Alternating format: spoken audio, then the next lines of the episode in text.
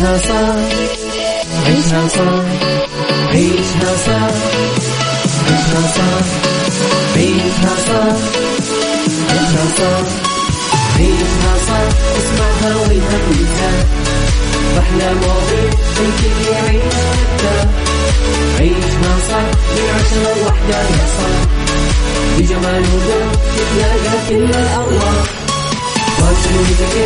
يلا نعيشها صح يلا نعيشها صح عيشها صح عيشها صح على يلا نعيشها الآن عيشها صح مع أميرة العباس على Mix FM Mix FM Saudi's number one hit music station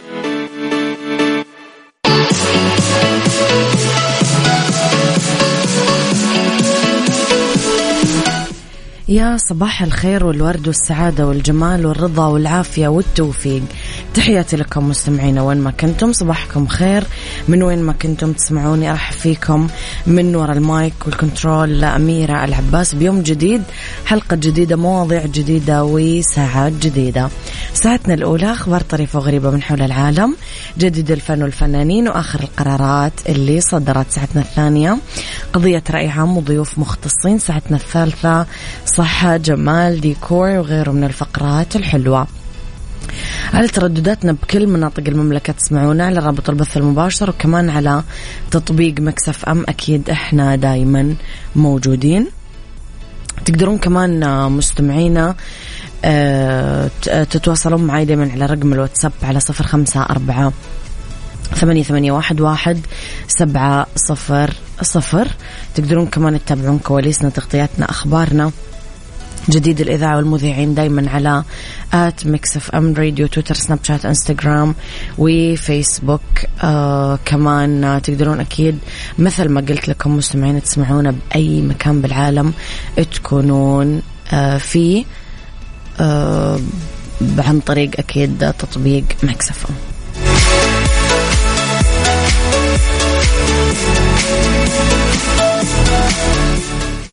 عيشها صح مع أميرة العباس على Mix FM. Mix FM Saudi's number one hit music station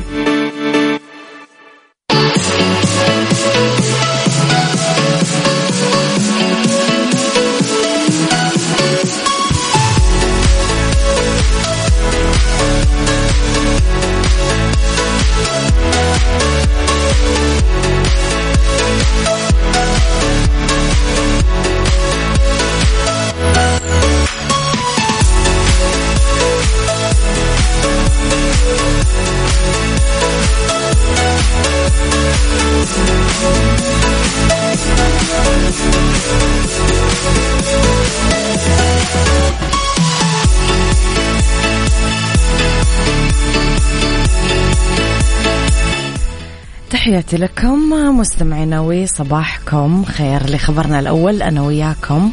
اختتم المؤتمر العدلي جلساته بمناقشة توظيف الذكاء الاصطناعي بتحسين العدالة والاستفادة من التقنية بالمجال العدلي والتحكم في التقنية للوصول إلى الإجابات بدون أخطاء. وأكد المشاركين أهمية توظيف الذكاء الاصطناعي للوصول إلى أهداف التنمية المستدامة. وأكد وزير العدل الدكتور وليد الصمعاني أنه كثير من التقنيات لقيت آه، طريقها للاستخدام بالعمليات العدلية. مضيف أنه آه، الوزارة عندها تحول رقمي كامل بدءا من مخرجات التوثيق العدلي مرورا بالعملية القضائية انتهاء بالتنفيذ. إضافة لوجود تكامل رقمي وربط مع كافة الجهات الحكومية.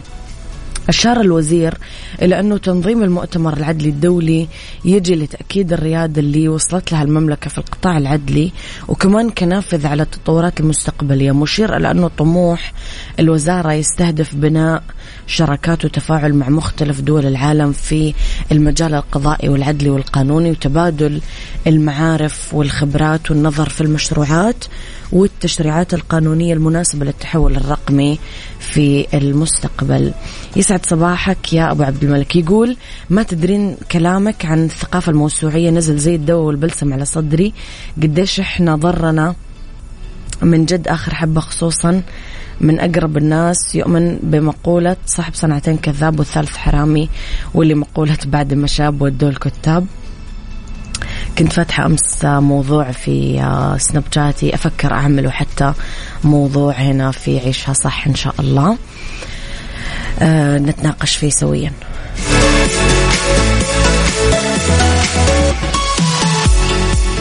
عيشها صح مع أميرة العباس على Mix FM Mix FM Saudi's number one hit music station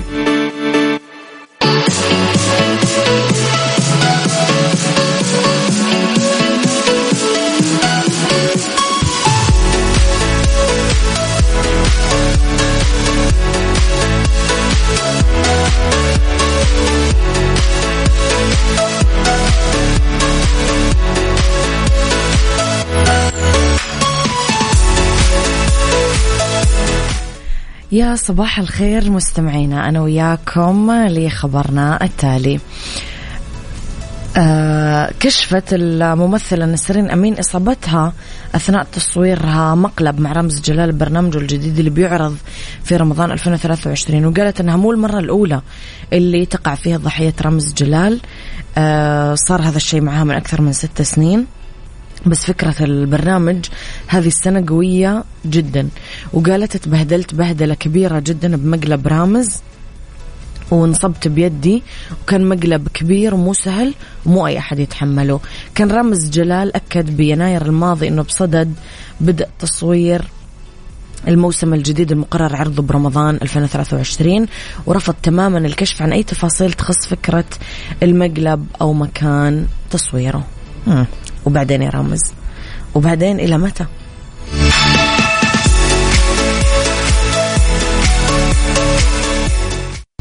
عيشها صح مع أميرة العباس على Mix FM Mix FM Saudi's number one hit music station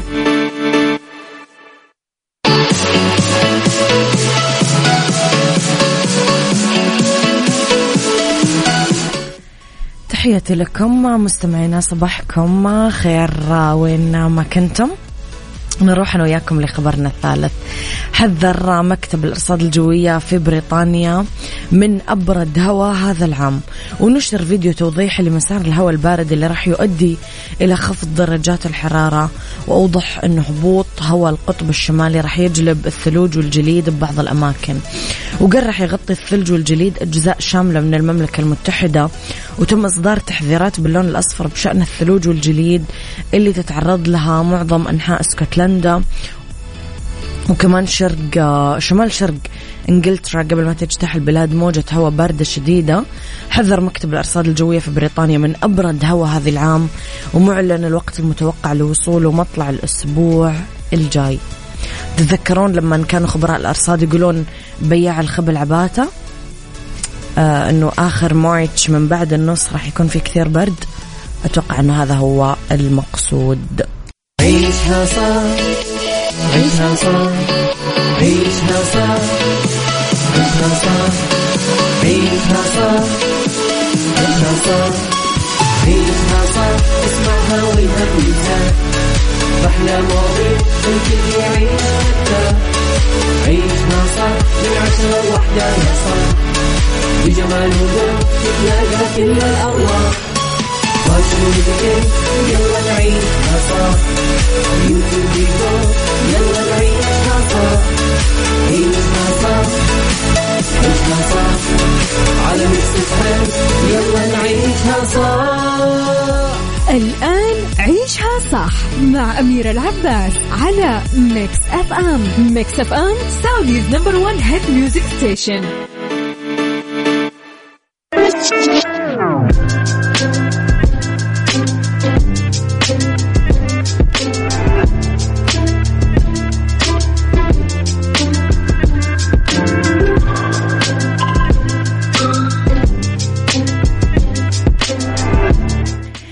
You يسعد صباحكم. مستمعينا تحياتي لكم وين ما كنتم. صباحكم خير.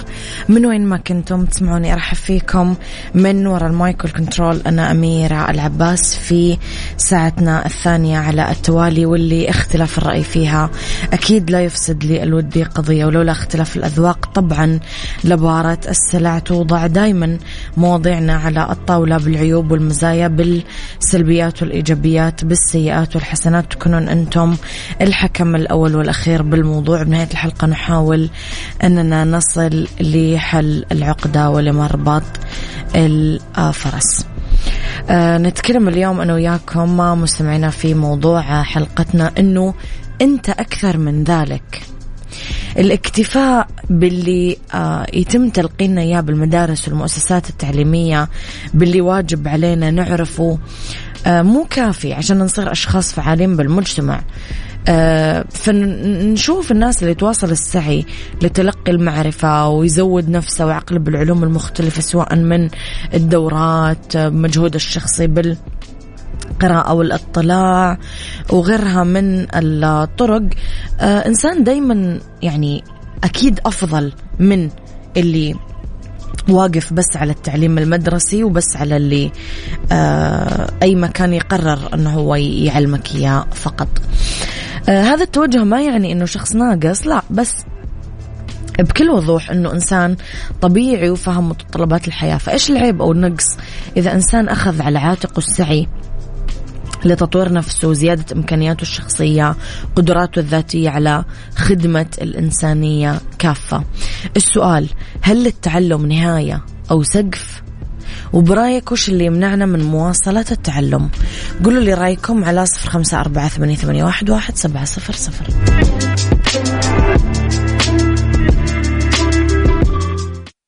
عيشها صح. مع أميرة العباس على Mix FM Mix FM Saudi's number one hit music station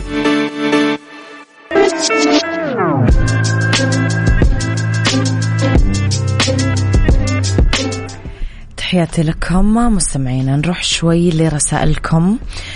أه صباح الخير أستاذتنا الكريمة. بالنسبة لعدم مواصلة التعليم أسباب كثيرة منها ظروف عائلية ومادية والكثير من المشاكل النفسية اللي تعيق مواصلة التعليم. سالم السميدع جدة. أه سالم نحن لا نتحدث عن عدم مواصلة التعليم. إحنا نتكلم عن إنه في ناس تكتفي فقط باللي تتعلمه بالمدارس والجامعات وفي ناس طول الوقت تشتغل على نفسها برا المدارس والجامعات ياخذون دورات يقرؤون كتب يتفرجون فيديوهات يحتكون بناس مثقفة. هذا المقصد. فحتى اللي ما كمل تعليمه بالمدارس وبالجامعات يقدر يتعلم برا المدارس وبرا الجامعات. هذا المقصد من موضوع حلقتنا اليوم. أروح للطيفة شوي صباح الخير والجمال والورد والفرح والسرور للجميع. موضوع اليوم جميل. التعليم مو أكاديمي كل يوم نتعلم شيء جديد. أستاذ أميرة بطريقة جديدة فكرة جديدة بكل نفس في سحر جديد الحمد لله على هذه النعم.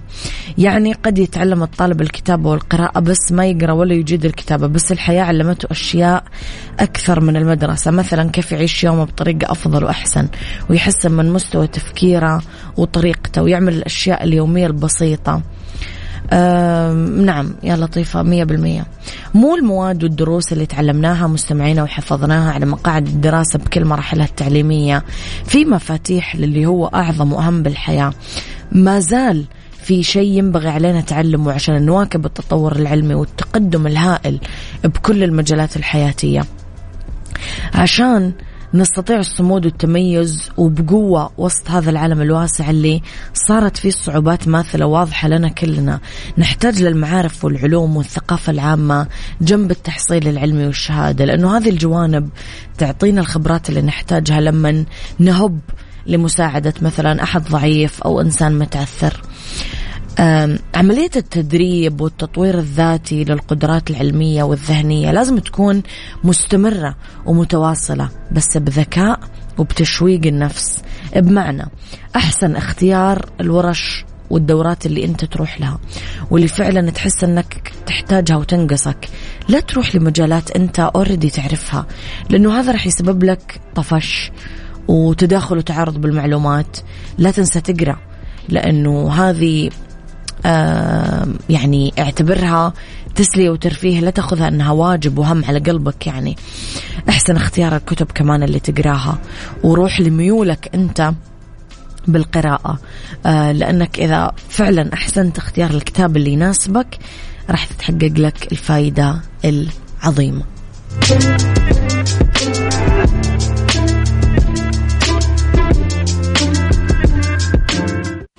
عيشها صح مع أميرة العباس على Mix FM Mix FM Saudi's number one hit music station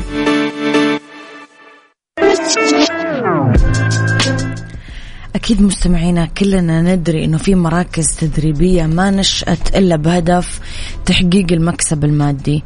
ونعلم أنه هذه النقطة تحديدا تأثر بمخرجات وقوة برامج مثل هذه المراكز التدريبية. فلازم دايما ننتبه ونتوجه للمراكز اللي عرفت بجديتها وقوة برامجها حتى تحقق لنا الفوائد المرجوة. باللحظة نفسها لازم نتذكر أنه عندنا كمان وسائل أخرى وممكن تكون أبسط من خلالها نقدر نزود نفسنا بالخبرات والعلوم اللي نحتاجها. فممكن تكون أنت مدرب نفسك. تكنولوجيا شبكة الإنترنت أصلا سهلت الوصول للمعلومات وطرق تطوير النفس بس يبقى دورك أنت باختيار المصادر الكويسة والملائمة لتدريب نفسك وتطويرها. وتذكر دايما أنه أي مرحلة توصلها أنت أكثر منها وتقدر توصل للشيء اللي هو أعظم وأهم.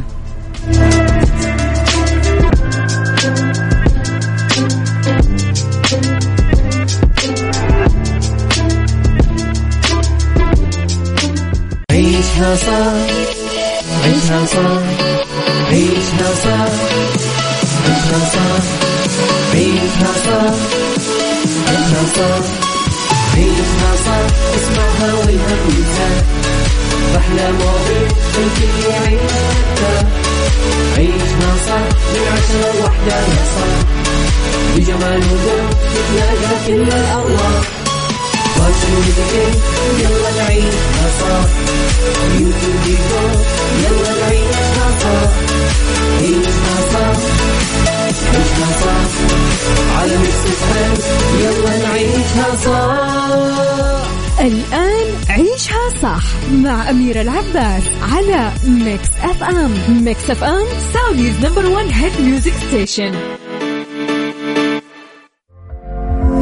عافيتك ضمن عيشها صح برعاية مجمع العيادة الأولى بجدة على Mix FM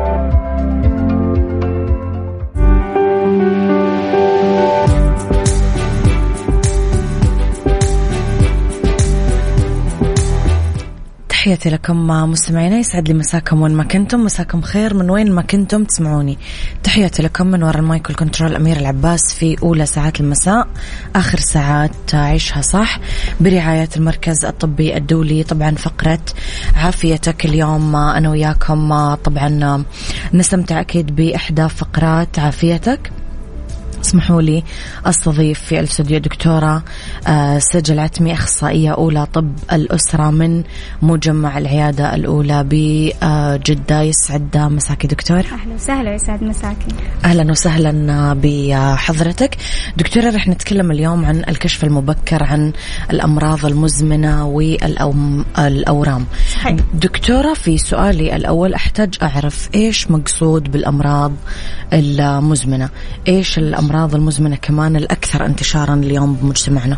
أيوه الامراض المزمنه اللي إحنا نقصد بها طبعا الامراض اللي تكون مصاحبة للشخص طوال فترة حياته. أوكي. يعني تكون موجودة بشكل دائم في بعض الناس بتجيهم هذه الأمراض فترة معينة يكون بسبب شيء عارض يعني مثلا بيستخدموا أدوية بترفع مثلا من السكر أو الضغط.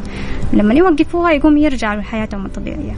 لكن إحنا اليوم مقصدنا عن الأمراض اللي تستمر مع الشخص بشكل دائم طوال طول حياته. أيوه. من أكثر الأمراض هذه اللي حنتكلم عنها وأكثرها انتشارا إحنا عندنا خمسة أمراض عادة اللي هي السكر والضغط والكوليسترول وهشاشة العظام وأمراض الغدة الدرقية طيب دكتور أنواع الفحوصات اليوم اللي نحتاج لها من أجل نكتشف مبكرا هذه إيه. الأمراض المزمنة إيه؟ ونعرفها من من البداية أيوه. طبعا أول شيء حنتكلم عنه اللي هو مرض السكر اللي إحنا نسميه كمان مرض العصر. من المهم جدا الواحد يبدأ الفحص في وقت مبكر مثلا من عمر 45 سنة. في بعض الناس أحيانا يكونوا يعانوا من السمنة أو زيادة في الوزن. فاحنا ننصحهم يعملوا كمان بوقت أقل من كمان 45 ممكن 35 عادة يعني في الريل لايف لما يجيني مريض يعاني من السمنة خصوصا لو كان الدرجة الثانية أو الثالثة على طول بعمل له تحليل السكر لأنه زي ما أنتم عارفين إنه السمنة من مسببات السكر من النوع الثاني مم. طيب خلينا شوي نتكلم على كمان سكر الحمل الحوامل يعرفوا أكيد يعني وقت الحمل إنهم يعملوا تحليل سكر الحمل ما بين الأسبوع ال 24 إلى 28 نعم أيوه لكن أنا نصيحه قريب الشهر السابع تقريبا دكتورة صح؟ الشهر الخامس تقريبا. بعد الشهر الخامس وبعد نعم أيوة. أيوة. أيوه لكن إذا كان قد أصيب يعني قد سبق لها الإصابة بسكر الحمل فهنا نصيحتي لها إنه في الحمل الجاي إن شاء الله تعمل تحليل سكر الحمل في أول زيارة لها من متابعة الحوامل. إذا كان طبيعي حترجع تعيده تاني من الأسبوع ال 24 إلى 28 إذا كان طبيعي خلاص لكن إذا كان عندها سكر الحمل whatever that she started the treatment سواء كان دايت ولا انسولين لازم ترجع تعيده تاني بعد الولادة من 6 أسابيع إلى 12 أسبوع. وإذا كان طبيعي خلاص تقدر ترجع تعيده بعد ثلاث سنين هذا بالنسبة للسكر هل في غير السكر دكتورة مثلا آه،. فحوصات آه، ممكن أي. نعملها للأمراض المزمنة؟ أيوة ما نحن تكلمنا عن السكر كمان لازم نتكلم شوية عن الضغط نعم زي ما أنت عارفة أي مريض يجي العيادة لازم نعمل له قياس الضغط قبل ما يدخل آه، صح. العيادة أيوه لكن أحيانا في بعض الناس ما يجوا العيادات يعني بصورة منتظمة فهنا نصيحتي لهم أي شخص فوق ال 18 سنة مهم جدا يقيس ضغطه على الأقل مرة كل ثلاث سنين وإذا عدى عمر ال 40 سنة على الأقل مرة واحدة سنويا مم. لأنه هذه الأمراض من أكثر الأمراض اللي ما بتسبب أعراض في بدايتها يكون الواحد عايش حياته ما يدري إنه هو عنده هذا المرض إلا أن تبدأ تسبب مضاعفات داخلية وهو ما بيحس بها خارجيا بعدين يكتشف أيوه اكتشفها وكان اوريدي خلاص حصل قصور في أحد وظائف الأعضاء المهمة طيب، في شيء دكتورة غير السكر والضغط ممكن ننتبه له؟ أيوه, أيوة طبعا الكوليسترول الكوليسترول. برضو كان هو يعتبر من أكثر ال- ال- الأمراض اللي منتشرة خصوصا مم. في الفترة الحالية بسبب تغير النظام الأكل صح. والنظام الحياة ويقل ال- الرياضة. فعادة إحنا بنقول للناس اللي من عمر 35 بالنسبة للرجال أو عمر 45 بالنسبة للنساء يعملوا فحص الكوليسترول. يكون لازم الشخص صايم من 8 ساعات إلى 10 ساعات. وفي بعض المواقع تقول ممكن 12 ساعة ما هي مشكلة. لكن برضو زي ما قلت لك الناس اللي عندهم سمنة ما حننتظرهم لين عمر 35 أو 45 من قبل. أيوه من قبل. بالذات إذا كان في تاريخ عائلي في إحنا نسميها الكوليسترول الوراثي. أو إذا كان الشخص مدخن أو عنده أمراض مزمنة أخرى يعني زي الضغط زي السكر. أو في أحد في العائلة جاله جلطات من قبل لا سمح الله. تاريخ مرضي. الدكتورة ب- آه، هل في بعض الفئات تكون أكثر عرضة للإصابة بالأمراض المزمنة؟ إيه. ذكرتي حضرتك مثلا الناس اللي عندها سمنة سمنة وزيادة في الوزن نعم. تاريخ عائلي بالكوليسترول مثلا أو السكر أو لا سمح الله مثلا أحد جاته جلطه من قبل فإحنا نخاف في أحد في العائله طبعا إحنا نخاف إنه هذا الشخص يكون نفس الشيء عندهم العوارض أو عوامل الخطورة فنبدأ لهم الفحص بشكل مبكر إيه، كبار السن دكتورة هل هم من هذه الفئة؟ من الأكثر عرضة كمان لل. طيب والحوامل نقدر نصنفهم كمان بما لا، أنهم لا. معرضين للسكر الحوامل أو- فقط سكر الحمل لكن ما يحتاج يعملوا ممكن نعمل لهم الكوليسترول بس كذا ولا كذا عادة ما نقدر نبدأ دواء في الكوليسترول للحوامل طيب طيب. دكتورة دائما نسمع الأطباء يكررون بشكل دوري أعمل full check up أعمل فحوصات شاملة إيه. إيش يعني كلمة فحوصات شاملة خلينا صحيح. وإيش رأيك فيها صحيح كثير من الناس يجي يقولوا لي يا دكتور أنا بطمن على صحتي اعملي أبغى لي أعمل فحوصات فحوصات. كاملة طيب هذا الشيء للأسف يعني غير صحيح لأنه غير صحيح غير صحيح لأنه كل شخص على حسب حالته الصحية مم. على حسب عمره في فحوصات يمكن ما أحتاجها أصلا أيوه صحيح انه حرام يعني يكون في هدر كمان للمال للوقت والجهد فأنا أي مريض يجي يطلبني مثلا تحاليل فحوصات شاملة حسأله أول شيء طب إيش تاريخك المرضي؟ مم. إيش في أحد في العائلة عنده لا سمح الله أمراض مزمنة أو أورام؟ هل قد سبق يعني أصبت أنت بأحد ال- المشاكل الصحية؟ مم. وكمان كمان الطبيب ينظر لي هو عمر الشخص الحالي. نعم. يعني مو زي لما يكون عمره مثلا 20 سنة ما حعمل له نفس الفحوصات اللي عاملها اللي عمره 50 سنة. صح. وهكذا لكن إنه بس يعمل مجرد فحوصات كاملة عشان يطمن صراحة ما في حاجة لهذه الأشياء.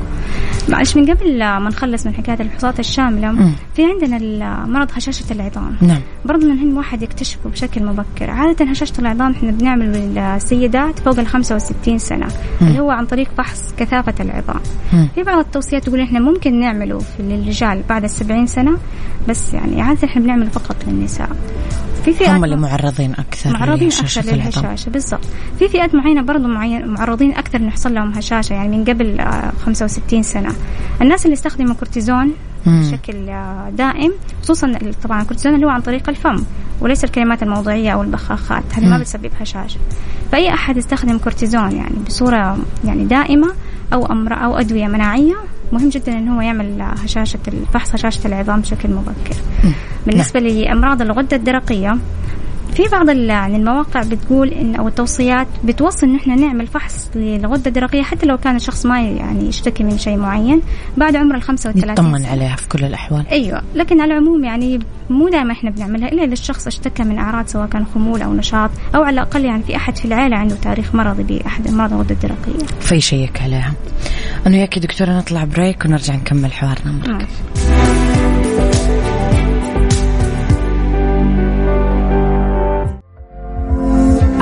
ماشي. عافيتك ضمن عيشها صح برعاية مجمع العيادة الأولى بجدة على Mix FM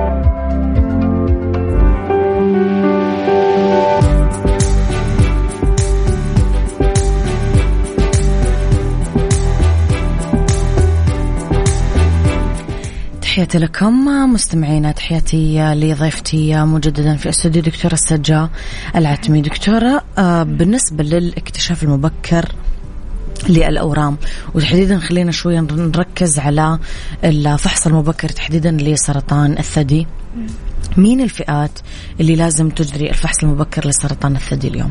أيوه زي ما أنتم عارفين إنه سرطان الثدي يعد من أكثر السرطان انتشارا بين النساء في السعودية. نعم عشان كده إحنا عندنا نبدا فحص سرطان الثدي عن طريق اشعه الماموجرام في عمر 40 بينما لو لاحظتوا إنه في الخارج بيعملوا من عمر 50 سنة. مم. فإحنا عندنا إحنا بنعمله من عمر 40 إلى 75 سنة و74 سنة بيكون نعمله بما ما بين يعني كل سنة إلى سنتين على حسب ال- finding اللي إحنا بنحصلها في اشعه الماموجرام طبعا أكيد في بعض النساء تحتاج تعملها بشكل مبكر اللي هم الناس اللي عندهم تاريخ عائلي بالإصابة بسرطان أمها مثلا أيوة. أختها خصوصا إذا الدرجة الأولى أيوة مم. الأم والأخوات أيوة أو إذا كان قد سبق لها أنها تعرضت لعلاج أشعة يعني في الصدر فهنا لازم تعمله بشكل مبكر أيوة. بعض السيدات أحيانا يعني يستذكروا إنهم يعملوا الفحص هذا الماموجرام أو يقولوا أنا ما أحس بأي اعراض. خلاص تطمن. طيب ودول ما في أحد في العائله عندها. طيب هل كل أحد ما حد لو احد يعني ما جاله في العائله معناته إنه ما راح يجيله في الأجيال القادمة؟ لا طبعا مو شرط إنه يكون عنده تاريخ عائلي. غير كده السرطانات في بدايتها ما تكون محسوسة. عشان كده إحنا بنسميه فحص مبكر لأنه يكتشف من بداياته. فالماموجرام اكتشفوا إنه بيزود نسبة الشفاء بإذن الله إلى 95% لو اكتشف ال- السرطان في وقت مبكر.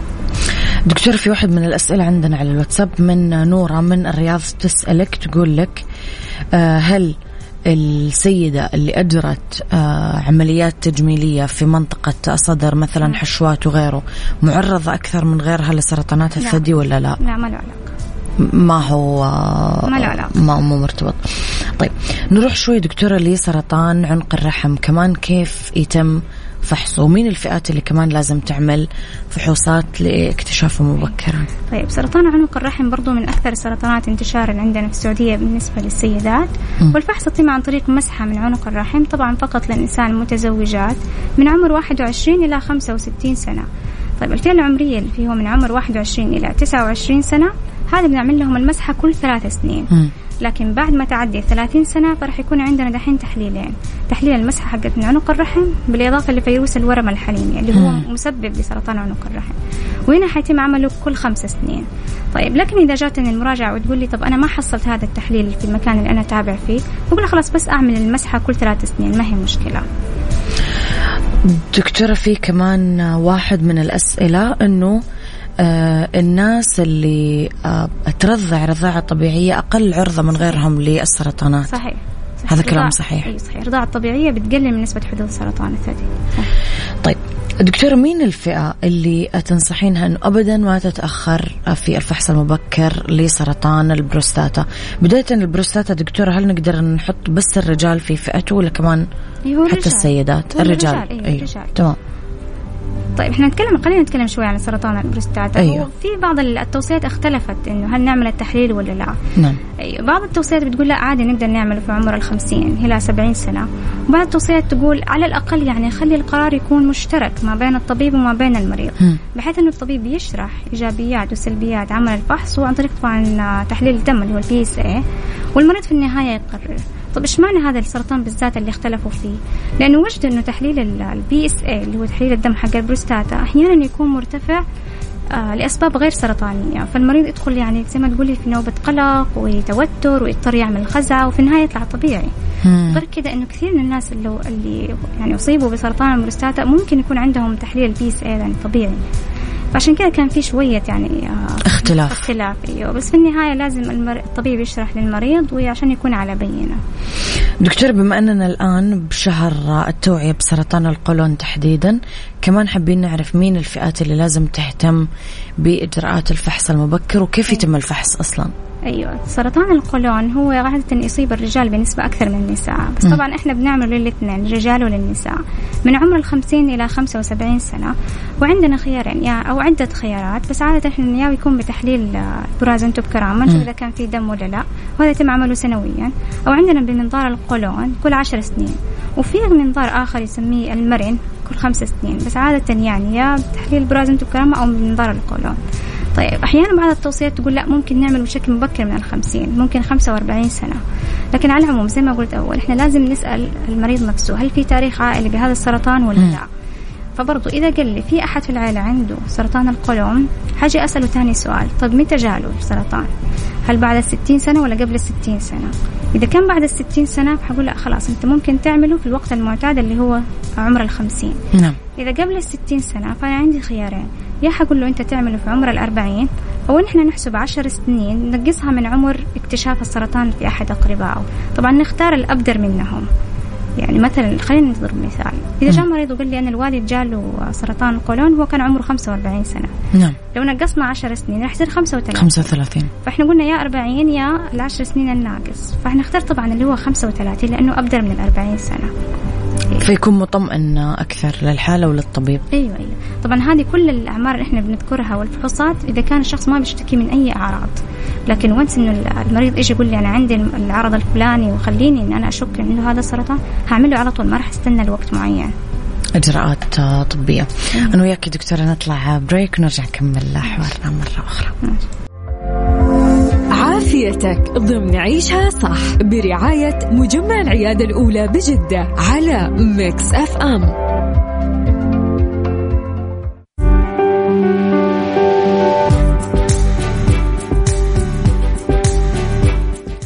تحياتي لكم. مستمعينا يسعد مساكم مرة جديدة.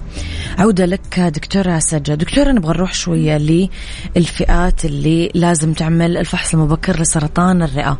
وإيش الفحوصات اللي لازم يعملونها؟ أيوة. طبعا سرطان الرئة مو كل الناس يعني لازم يعملوها. فقط للمدخنين. المدخنين أكثر أيوة شيء. أيوة. حتى لو كانوا أقلعوا عن التدخين بس بشرط أنه يكون يعني وقت الإقلاع أقل من 15 سنة. اللي يوقف الدخان أكثر من 15 سنة ما يحتاج يعمل الفحوصات. وعادة يتم عمله من عمر 50 إلى 80 سنة وكل سنة. طيب كيف حيتم عمل الفحص؟ اللي هي الأشعة المقطعية للرئة. برضو كمان عندنا شرط إنه الشخص المدخن على حسب كم سيجارة يدخن وقد إيش كان يدخن عدد السنين. في حسبة معينة الطبيب يحسبها. إذا تجاوز المدخن هذا الرقم إحنا بنقول لا وقتها تحتاج تعمل اللي هو الأشعة المقطعية. طيب بالنسبة للمدخنين برضو في فحص مهم جدا لازم يعملوه. اللي هو الفحص توسع الشريان الأبهر أو الأيورتا في البطن. ويتم عمله عن طريق ال ultrasound أو أشعة السونار في البطن. أي مدخن وحتى أي نوع أي نوع دخان أي كمية وقت بس نعمله للرجال من عمر 65 ل 75 بيعملوا هذا الفحص مرة واحدة في حياتهم. إذا كان طبيعي خلاص ما يحتاجوا يعيدوه. طيب دكتور شوية خلينا نروح للتطعيمات هل في نوع من التطعيمات لفيروس الورم الحليمي ومن الفئة المستهدفة لهذا التطعيم؟ أيوه زي ما تكلمنا سابقا لو تفتكري عن سرطان عنق الرحم نعم. وقلنا إنه من أهم أسبابه اللي هو فيروس الورم الحليمي نعم. طيب الحمد لله إنه في تطعيم ضد هذا الفيروس المسبب للسرطان إحنا نسميه الجاردسيل أو تطعيم الفيروس الورم الحليمي هنا إحنا بنقدر نعطيه بشكل مبكر من عمر تسعة سنين حتى م. سواء كان للبنات أو للاولاد طبعا. حين وزارة الصحة بترسل آه توعية كثيرة للبنات المتوسط إنهم ياخذوا التطعيمات. طبعا يرسلوا للأهالي ياخذوا الإذن منهم. فاحيانا بعض الأهالي يشوف إن هذا الشيء جديد. يتخوفوا. يتخوفوا أو يخافوا يسمعوا عنه إشاعات إنه يسبب عقم أو شيء لا سمح الله. طبعا ما في له أي ضرر هذا التطعيم بالعكس ممكن يحميهم ويحمي مستقبلهم من إنه يجي سرطان عنق الرحم لا سمح الله. مم. طبعا الفيروس للأسف هذا ممكن يسبب سرطانات أخرى غير آه، سرطان عنق الرحم. ممكن يؤذي الرجل كمان زي ما يؤذي المرأة. أوه. أيوه. لكن أكثر شيء نحن بنخوف منه اللي هو سرطان عنق الرحم. عشان كذا بننصح حتى الرجال ياخذوه. عشان بعد الزواج لا سمح الله ممكن يعدي زوجاتهم. طيب قديش الجرعات؟ الأشخاص اللي عمرهم أقل من 15 سنة يحتاجوا جرعتين فقط. ما بين الجرعة الأولى والثانية ستة شهور. لكن اللي فوق ال 15 سنة يحتاجوا ثلاث جرعات. مثلا الآن بعد شهرين بعد ستة شهور. طيب إلى متى تقدر الواحده تاخذ؟ لين عمر كم التوصيات القديمة تقول إنه لين عمر 26 لكن دحين مع التوصيات الجديده تقول عادي حتى لين عمر 45 سنة. بس طبعا كل ما الواحد أخذ التطعيم في وقت مبكر كل ما حصلت له مناعة يعني أكثر من هذا الفيروس. طلعت قبل فترة إشاعة دكتورة ما أدري صححي لي إذا هي غلط أو صح إنه عدم أخذ هذا التطعيم ممكن يتسبب بالإجهاض للبنات. لا طبعا هذا شيء غير صحيح. غير صحيح. ما مو مرتبطين ببعض. لا لا ما له علاقة. طيب دكتورة مؤخرا كمان صار شوية مرعب موضوع كلمة الحزام الناري. في ناس جاهم كثير بالفترة أيه. الأخيرة. ومن كثر الألم ومن كثر الشكاوي صارت الناس بس تدور أنه كيف نقدر نحمي نفسنا من هذا الموضوع هل له تطعيمات وقائية؟ أيوة الحمد لله برضو في كثير يعني دحين التوعية انتشرت بخصوص تطعيم الحزام الناري م. حتى الناس اللي جاهم حزام ناري يقدروا يأخذوا التطعيم عشان نمنع إنه يتنشط يتكرر. الفيروس أيوه. خلينا شوي أشرح إيش هو الحزام الناري هو الفيروس نفسه اللي يسبب جدري الماء وإحنا مم. صغار بعد كده الفيروس يفضل خامل في الجسم بعدين يعني لسبب من الأسباب لما يكبر الشخص أو تقل مناعته يتنشط الفيروس هذا في الجسم على شكل حزام ناري مم. طيب التطعيم يتاخذ بعد عمر الخمسين سنة لأي شخص يعني سواء كان نساء أو رجال وعادة تكون جرعتين ما بينهم من شهرين إلى ستة أشهر فالتطعيم هذا بإذن الله يعني يقي أنه الفيروس يتنشط في الجسم هو ليش سمى حزام ناري؟ لأنه الألم اللي يكون مصاحب للشخص كأنه تعرض للحرق يعني والعياذ بالله فيعني مهم جدا الأخذ عشان لا المريض يحس بهذه الآلام. طيب دكتور كمان خلينا شوي نروح لتطعيم الإنفلونزا. هل له فعالية كبيرة بأنه إحنا ما نصاب بالإنفلونزا؟ وليش يتغير مم. تطعيم الإنفلونزا بكل سنة؟ مؤخرا دكتور الناس اللي جاها فلو مم. قالوا أنه أشد من كورونا وكثير قوي الفيروس بشكل مفاجئ. وفعلا صار يهد الحيل. يعني فكمان إحنا نبغى نحمي نفسنا قدر الإمكان آه، من هذا الفيروس، ليش يتغير دكتورة التطعيم في كل سنة؟ أيوه صحيح الإنفلونزا ممكن يكون شديد يعني حتى أقوى من ال- ال- الكورونا. الكورونا ويدخل كمان بعض الأشخاص للعناية المركزة صحيح. بس للأسف برضو الناس عندها تخوف منه يقولوا إنه أنا جاتني الإنفلونزا من بعد ما أخذت التطعيم أو خلاص أنا أخذت هذه أيوه, أيوة. كثير تنقال صح أو أنا اخذته العام ليش حاخذه دي السنة خلاص يكفيني حقة العام طيب أول شيء حابة أنبه عليه إنه الفيروس الإنفلونزا من أكثر الفيروسات اللي بتتغير جيناته يعني سنويا. مم. عنده خاصية تحور الجين يعني صفاته بتتغير. فالتطعيمه حقة العام ما تنفع للفيروس الجديد يعني متحور جديد. كيف حتكفيني حقة العام؟ طيب هل الفيروس نفسه بيسبب إنفلونزا؟ لا طبعا لأنه التطعيم عبارة عن فيروس ميت. مم. فالجسم يتعرف عليه. ممكن شوية يسبب سخونة ألم بسيط في العظام عشان الجسم قاعد يحاول يتعرف. يحارب. أيوة يحارب هذا الجسم الغريب لكن ما يسبب إنفلونزا أبدا. طيب غير كده برضو التطعيم تحتاج وقت لين يعني يعمل مناعة غالبا أسبوعين. فممكن خلال هذه الفترة تكون يعني آه، يعني يلقط الشخص أي عدوى أيوة. أو شيء أيوة. أيوة عدوى من أي أحد ويحسب إنه هذا الشيء يعني لأنه التطعيم هو اللي سبب له الإنفلونزا. وهذا غير صحيح. أيوه. في نقطة ثالثة برضو إنه بعض الناس يحسبوا إنه أي نزلة برد هي إنفلونزا. لا طبعا في أنواع كثيرة من الفيروسات اللي تسبب نزلة برد. في عندنا راينو فيروس ادينو فيروس مو أي نزلة برد معناها إنفلونزا. فهو جدا امن يعني حتى الحوامل يقدروا ياخذوه حتى الأطفال من عمر ستة شهور وما فوق. بالذات الناس اللي عندهم أمراض مزمنه زي السكر زي الربو والالتهابات الرئوية جاتهم فجدا مفيد إنهم ياخذوه. بالنسبة للأطفال اللي إحنا ذكرنا إنه من عمر ستة شهور نعم. آه، من عمر ستة شهور إلى ثمانية سنين يفضل أنهم ياخذوا جرعتين من تطعيمة الإنفلونزا. لو كان أول مرة ياخذوا التطعيم أو المرة الماضية أخذوا فقط جرعة واحدة. فيفضل أنهم يأخذوا هذه الجرعتين ما بين الأولى والثانية شهر عشان. تعطيهم يعني مناعة أقوى وهذا الشيء طبعا بس مرة واحدة. بعد كذا السنين القادمة حياخذوا جرعة واحدة بس. دكتورة في أنواع أخرى من التطعيمات كمان نسمع عنها؟ من مثلا الثلاثي البكتيري أو المكورات الرئوية. إيش اليوم الفئات المستهدفة من هذول التطعيمين تحديدا؟ أيوة, أيوة. هذول الاثنين غالبا إحنا بنعطيهم للناس اللي فوق ال 65 سنة. م. خصوصا اللي عندهم أمراض مزمنة زي ما ذكرت سابقا اللي هي السكر والربو. آه، الثلاثي البكتيري عادة بنعطى كل عشر سنين لكن المكورات الرئوية أو اللي بتسبب التهاب الرئة اللي هي النيمونيا تنعطى مرة واحدة فقط. برضو عندنا تطعيمة المينجوكوكل اللي هي التهاب السحايا. تنعطى كل خمسة سنين بالذات الناس اللي يروحوا يحجوا أو إنهم حيروحوا يعني يسافروا أماكن موبوءة في عندنا كمان تطعيمة التهاب الكبد الوبائي ألف والتهاب الكبد الوبائي باء. هذا برضو من المهم جدا واحد يعني ياخذ تطعيمات وإذا ما كانت عنده مناعة منها. نعم. دكتور في سؤالي الأخير بنهاية الحلقة آه اليوم. إيش النصيحة اللي ممكن نوجهها للمستمعين بشأن الفحوصات المبكرة عن الأمراض المزمنة والأورام والتطعيمات كمان؟ أيوة بالنسبة للتطعيمات صراحة في فئة معينة أحب أوجه لهم نصيحة جدا مهمة. آه في بعض الأشخاص يشخص أن هم عندهم أمراض مناعية وحيضطروا يبدأوا علاجات مناعية. فنصيحتي لهم أنهم قبل ما يبدأوا هذه الأدوية طبعا أنا ماني ضد الأدوية أكيد العلاجات المناعية مهمة جدا لحالتهم الصحية. لكن نصيحتي أنه قبل ما يبدأوا هذه الأدوية يروحوا يسألوا طبيبهم المختص أو طبيب الأسرة إيش التطعيمات اللي إحنا نقدر ناخذها وإيش التحاليل اللي إحنا ممكن نعملها عشان تبين هل عندنا مناعة من هذه الفيروسات اللي لها تطعيمات ولا لا. عشان إذا بدأوا العلاج المناعي راح يكون صعب إنهم ياخذوا التطعيم بعد كذا خصوصا صحيح. بعض الفيروسات تكون يعني فيروسات حية لحق التطعيمات فما يقدروا ياخذوها. غير كذا إنهم حيكونوا أكثر عرضة إنهم تجيهم التهابات من الناس أو عدوى من, من الناس العاديين. فمهم جدا إنهم ياخذوا تطعيمات ويعملوا التحليلات زي مثلا تحليل ارسال مضاد حق التهاب الكبد الوبائي بقى. إذا ما كان عندهم مناعة كافية فراح يحتاجوا ياخذوا التطعيم. يكملوا الجرعات كاملة وبعد كذا يبدأوا العلاجات طبعا هذا الكلام ما يشمل الناس اللي يكونوا في حالة حرجة ومضطرين يبدأوا العلاج المناعي. وبالنسبة للفحوصات المبكرة دكتورة؟ طبعا مهم جدا يعملوها. أيوه ما راح نستنى إنهم يوصلوا لعمر معين. يعملوها برضو قبل ما يبدأوا العلاج. مثل ما حضرتك ذكرتي بالتشخيص الطبي المناسب لكل حالة أكيد. أيوة بالضبط. يعطيك ألف عافية دكتورة نورتي حلقتنا أشكر وجودك وأكيد لنا استضافات قادمة بإذن الله. تعالى. شكرا على الاستضافة يعطيك العافية. أهلا وسهلا. دكتورة اذا سجى العتمي إخصائية أولى طب الأسرة من مجمع العيادة الأولى بجدة. أشكرك دكتورة تحياتي لك. شكرا.